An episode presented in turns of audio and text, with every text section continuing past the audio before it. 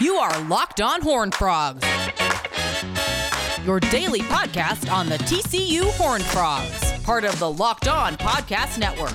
Your team every day. Welcome to Locked On Horn Frogs, your daily TCU podcast. Okay, I won't bore you too much today because uh, there's a conversation I want to let you hear. I spoke with Josh Neighbors. This is actually over the weekend. Me and Josh from Locked On Big 12 kind of aired our frustration about realignment, the current status of college football, where TCU kind of falls in all of this.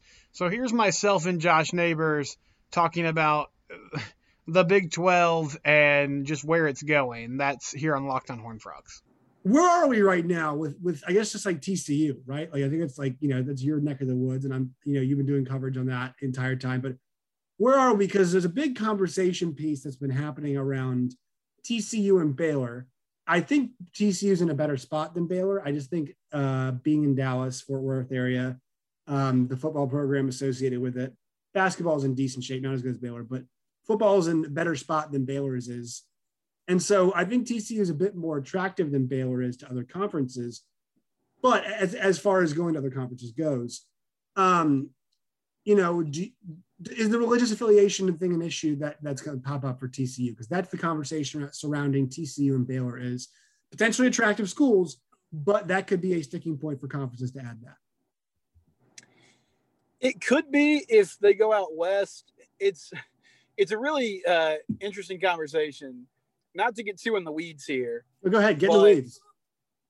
Like the two churches that the schools are associated with are different. The theology is different. I wouldn't call TCU a liberal school by any means. I mean, it still is a school in the South that mostly has students that are white and come from upper class backgrounds.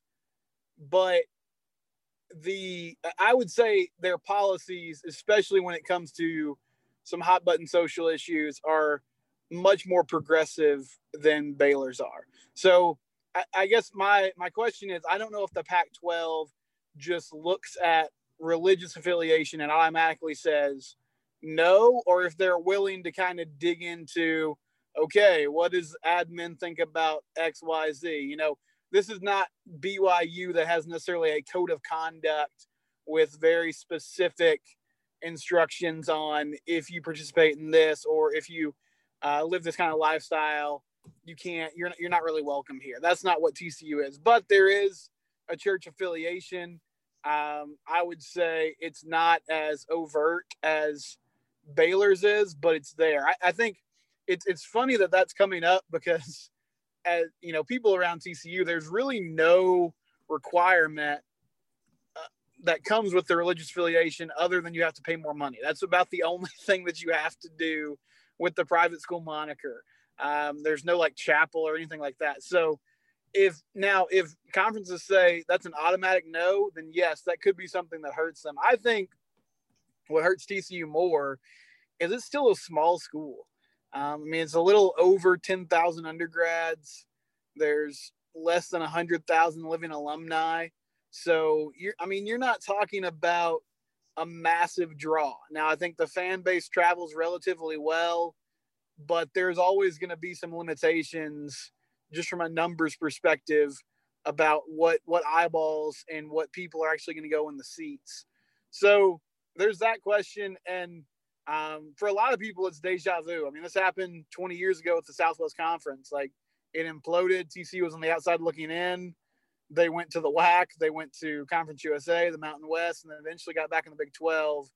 So I feel like older people kind of see it as okay, here we go again, and they they look at it maybe even from a perspective of well, we did the Group of Five thing before, why not? Well, as people my age who have really only known the Big 12 affiliation, sort of see the financial ramifications and just the uh, I guess cachet and prestige ramifications of maybe dropping down and that could be pretty damaging to a school that's just finally kind of getting to a place where there's some uh, respect that comes along with the brand and with the name and the athletic programs. So, what is the latest news on you know the the conferences courting TCU making calls? I mean, uh, you know, do you think the preference would be to stay in the Big 12 and try to get some other schools for TCU? Or do you think are they covering both bases, kind of, you know, one foot in, one foot out, kind of making calls, but also saying, hey, you might be here to help out the conference? What are you hearing? The only like solid reporting that I've heard that's confirmed is that they are going to talk to the Pac 12. Mm-hmm. I'm not sure if that conversation's happened or it's going to happen, but they're going to talk to the Pac 12. And at the time that Jeremy Clark, who writes for the 247 site for TC, reported this, he indicated that that was going to be a conversation that also included Texas Tech and Baylor uh, about, you know, potentially those schools joining in the West Coast. So that's the only concrete thing I can say. Um, I guess the ACC would be an option. I just feel like Josh, basketball is going to have to get better to to really catch the ACC's attention. Um, I, I, saw John Skipper, who now is like with Meadowlark Media, say there that's one thing the ACC is making a priority in expansion It's kind of the integrity of their basketball conference. Um, as far as adding schools, I mean, if it's some souped up version of the American, I think that's a fun conference. I feel like that's a conference that'd be great to cover and talk about, but I, I can't really see that move in the national needle. So I, I have not, an idea. I have an idea. I'd like to I'd propose this. I want to see what you think. Okay. BYU, Boise, Cincinnati, and Memphis. And then if you want to go to 14, Houston and SMU. So you could do some version of 10, 12, or 14 there. I'd probably say to be 12 to 14 is where you go. But what do you think about those? I think Boise's one they should definitely consider at. Yeah, I mean, I think Boise, just from a football perspective, immediately gives you some more legitimacy. And their basketball's been really good recently. They've been a good basketball program recently. Um, and all those schools you mentioned, I mean, they're good programs. And if if it's in the context of expanded playoff, I mean, so I guess the, the thing is the disconnect for me is I think that's a great conference competitively. Like that gives you a chance to be in the playoff. I feel like that doesn't kill your recruiting. If you make the playoff, you still probably have a chance to win some games. I don't know what it does from a financial perspective. And it feels like that's the only thing that the movers and shakers care about, you know? Like, I feel like BYU might bring in something, and I, I feel like Boise could too. No, you're right about BYU because I mean I'll tell you, and, and I don't mean this like making. No, I, I, I know where you're going like, with this. Mormonism is national, and I mean no matter what city you go to, Mormon people will show up to those games and will support BYU. Like yes. that is a national brand. It's I would say it's even like from a religious It's miniature Notre Dame. It's miniature Notre Dame. Yeah. It's a name. It's it's Notre Dame um on a on a different level, but right. like every city you go to, people are going to be there to support BYU. Like that's a real thing. Um, so I think it's a good idea. Now, the fan base, from what I've seen, is very against that just mm-hmm. because mm. you're not talking about adding a blue blood program. But like, who are you going to go poach? Like, that's my that's my thing. Right. If you're staying together, this is probably the way of the world because you're not like you're not pulling somebody from the SEC, you're not pulling somebody from the Big Ten and, unless you feel like you can convince some of these Pac-12 schools to come over, that's the route you're going to have to go. Is really good competitive teams that are either independent or are in the Mountain West American right now at the moment. I, I think yeah, for for the only two and the only two, I know geographic's getting thrown out, but like at least Oklahoma and Texas are in the vicinity of schools that are in the Southeastern Conference. I mean, really, it's just like kind of the South. It's like the Southern Conference now, basically, is what it really is. Um, but Arizona, Arizona State would help you maintain the integrity of the basketball at least. Football, Arizona's not really helping you out much. Arizona State does help you out some. Of course, there's a lot going on there right now. But I mean, yeah, I mean, where's where's the money coming from? To me, this feels like a situation where I think the, the teams are more likely to break up. Now, here's the issue: is that there's not a spot for everybody. To me, this is just my opinion the most desirable team is Oklahoma State because they bring football, they bring basketball, they bring baseball, they bring softball, they bring bring wrestling. They so you know might say oh big money sports. Well, out of the remaining Big 12 teams, the school with the most consistent football pedigree right now is Oklahoma State, in my opinion. Last nobody has been a more consistent top tier program over the last 20 years. I mean, TCU to some extent, but TCU really wasn't part of the structure, right? You know what I mean? They're Yeah. more new school. Oklahoma State's been a consistent top 25 program for the last 20 years. Basketball, they've been really good too.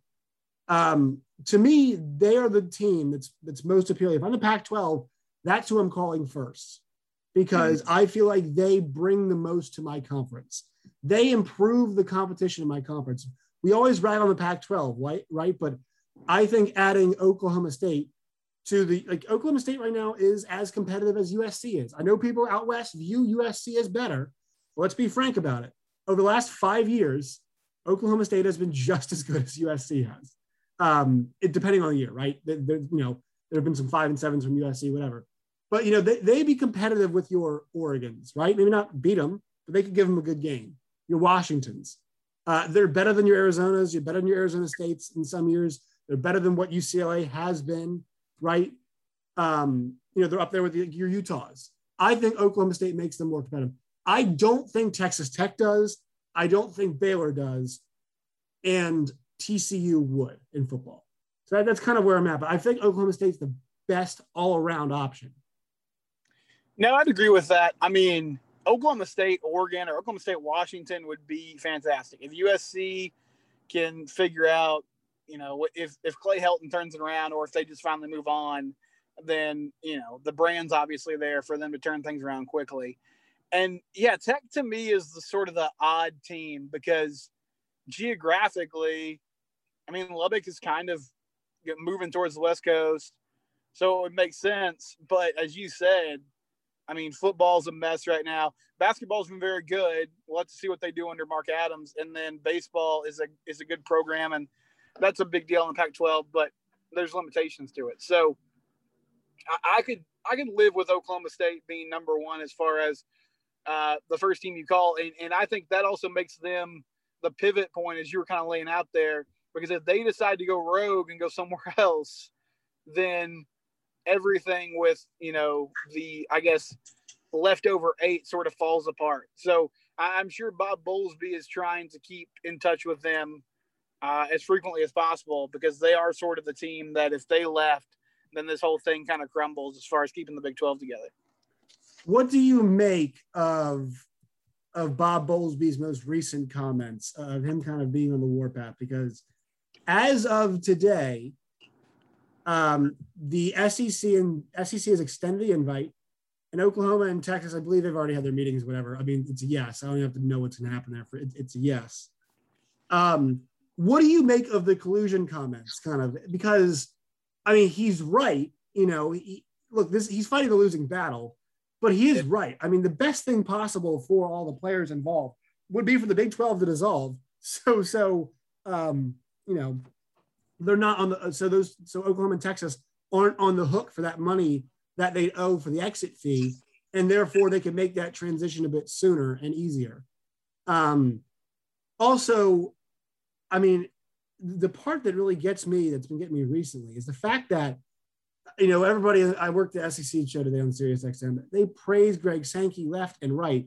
This is pretty nefarious, man. I mean, he was working hand in hand with Bob Bowlesby in the Big 12, discussing playoff expansion, full well knowing what was coming with this move. It, it's pretty disingenuous. It's pretty shitty, to be honest, that he was doing that. And look, I know there's no, there's no, there's no loyalty in this game. I guess it's all, all, all about money.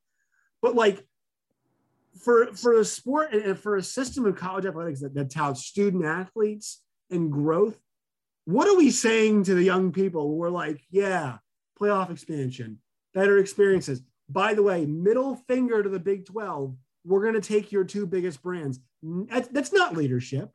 And that's not leadership at all to me. No, it's not. And, and I'll say something I don't think I'd ever uh, thought I would say, which is I legitimately feel bad for Bob Bowlesby a little bit Yeah. here. Now, you can blame him, I guess, for okay, you're the commish, you got to know, like you got to. nobody knew. You got Nobody to find knew. out somehow, but nobody knew. And the thing that really makes me mad about this whole deal, there's a number of it, number of things. But honestly, and I said this on the podcast, like, oh, you, okay, you want to leave, whatever. Like it disappoints me, but you've earned that right because you've dominated the league. Texas is getting bailed out here. Like they're getting bailed out for a decade plus of mismanagement. And a big reason why everybody thought the Big 12 sucked was because they sucked. Like they're yeah. supposed to be the team that lifts up everybody else. Like they're supposed to be the one with all the advantages. And because they cycled through three football coaches and couldn't figure out a way to win a conference title, now everything's falling apart and they're just going to waltz into the SEC and get a lot of money and probably get better too. They are because you know what? Because Arkansas, LSU, and Missouri are and A&M are all about to take hits. You know why? Because they recruit Texas really, really well.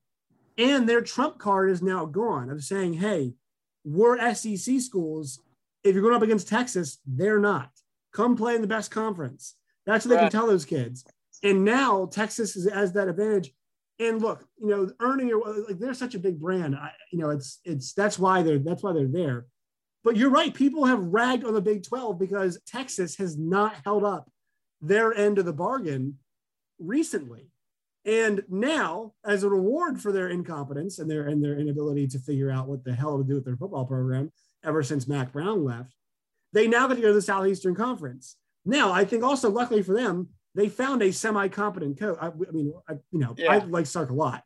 So they've walked into Steve Sarkisian. Um, hopefully, luckily, you know, I, I wish him very well. I like him. I think I think he's a great story about the way he's turned his life around.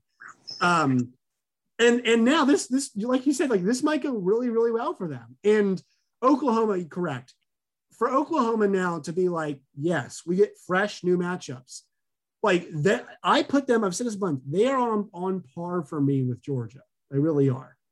Um, that's the kind of program Oklahoma is at this point, right?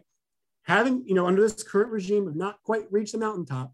They won six straight conference titles. They put quarterbacks in the NFL, like, I mean, like, you know, like every single year, they're a, a money press basically when it comes to quarterbacks.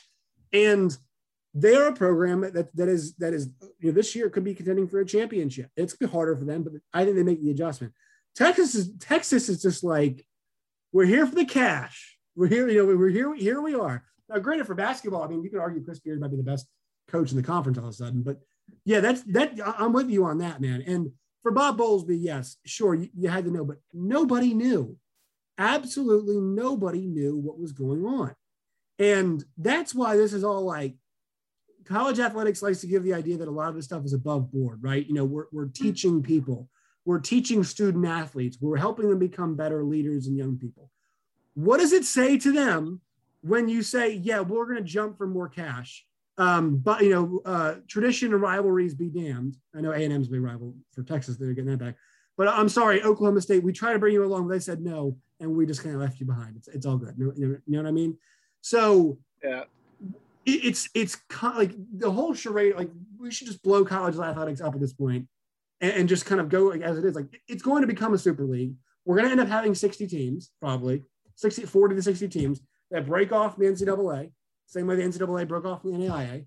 And it's going to be, you know, that's what it's going to be. But we got to stop hiding behind the, the student athlete experience bullshit because it's getting really old.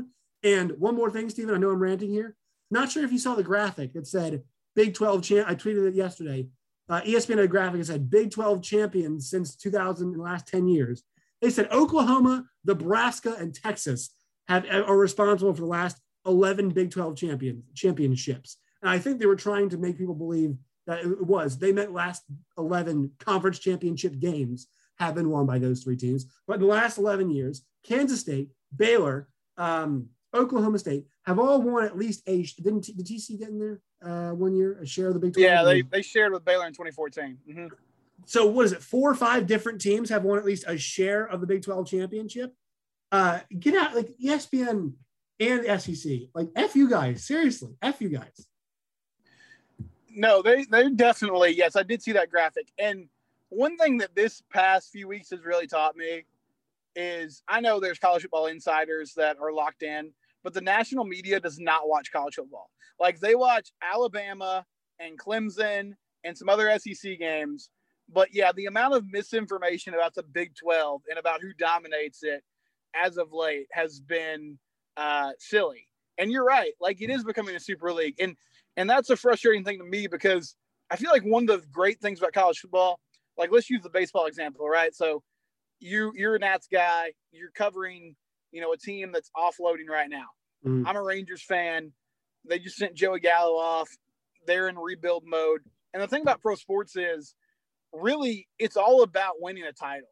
Like everything comes down to whether you win a title or not. And if you're not a Right. contender, then the only thing you're really looking forward to is trade deadline, prospects, those types of things. The beauty of college football, in my mind, in a lot of ways, is that you can root for a team that's seven and six, and like there's something for you to root for. You can still care about Yes. like everybody can make fun of it, but you can still care about the Little Caesars Bowl in Detroit on Right. December 28th. Yes. When your last year, on- Army, Army, and West Virginia, like they Yeah. they were hey, both teams were so happy to make that game happen in a COVID year. Both those teams deserved a bowl. I forgot West Virginia was supposed to play Tennessee. I think Tennessee had to drop out because of co- I think it was Tennessee drop out because of COVID. Army didn't have a dance partner. West Virginia Army got together and played a fun, meaningful bowl game on a Tuesday afternoon in December. And you know what? People gave a shit. And Yeah. now you're taking that away. You are taking that away because that, that's all this is. You're just, you, you know, you're trying to, they're chasing money. And Steve, I made this point earlier this week. I thought the money in college sports was about helping you win as opposed to accumulating as much money as possible, right? You get money to build facilities, to help attract recruits, to bring them in, to build your program. But apparently not. It's all about just getting the money because Texas is not winning a national championship in the next five to 10 years. They're not. They're not going to do it. I'm sorry. It's not going to happen. They're not positioned there. They're, they're the, I mean, right now, this season, if they played in the SEC, they'd be the fifth or sixth best team in the SEC West. They would. They, they're also not better than Georgia. They're also not better than Florida. They may not be better than Kentucky or, or Missouri this year. You know, that's they're, they're in that range. So like it's literally just chasing the money for the money because it's not going to help you in the end win championships.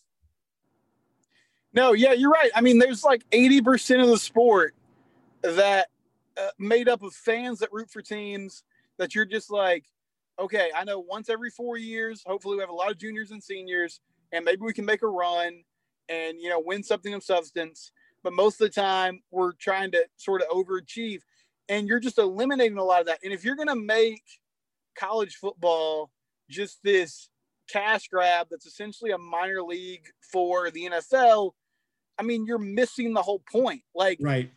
it's, I saw somebody say this yesterday. It's like, I can watch the NFL on Sunday, right? Like, the whole allure of college sports is that there's some pageantry involved, there's rivalries involved, there's, you know, you know, somebody that you work with that's a, a Texas fan. And it's fun a couple times a year to be like, yeah, TCU Texas this weekend. That's to be great. Now, if you have to go play Arizona, Arizona State, like, I don't know people like that in my life. It's just, Okay, that's it. Locked on Horn Frogs, the Tuesday edition. Thank you for tuning in on here on August 3rd. I'll be back tomorrow. This is Locked on Horn Frogs, part of the Locked on Podcast Network, your team every day.